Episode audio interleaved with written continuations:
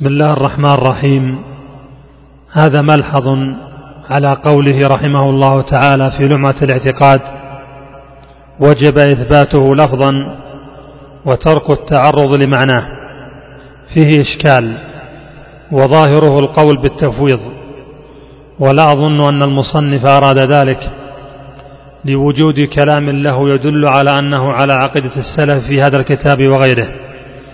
انظر فتاوى محمد الإمام محمد بن إبراهيم في المجلد الأول في الصفحة اثنين ومائتين وفي الصفحة ثلاثة ومائتين وكذا لشيخنا الدكتور عبد الرحمن محمود في كتابه تيسير لمعة الاعتقاد في صفحة خمس وثلاثين وأربعين. يسعدنا تلقي ملاحظاتك واقتراحاتك حول هذه المادة.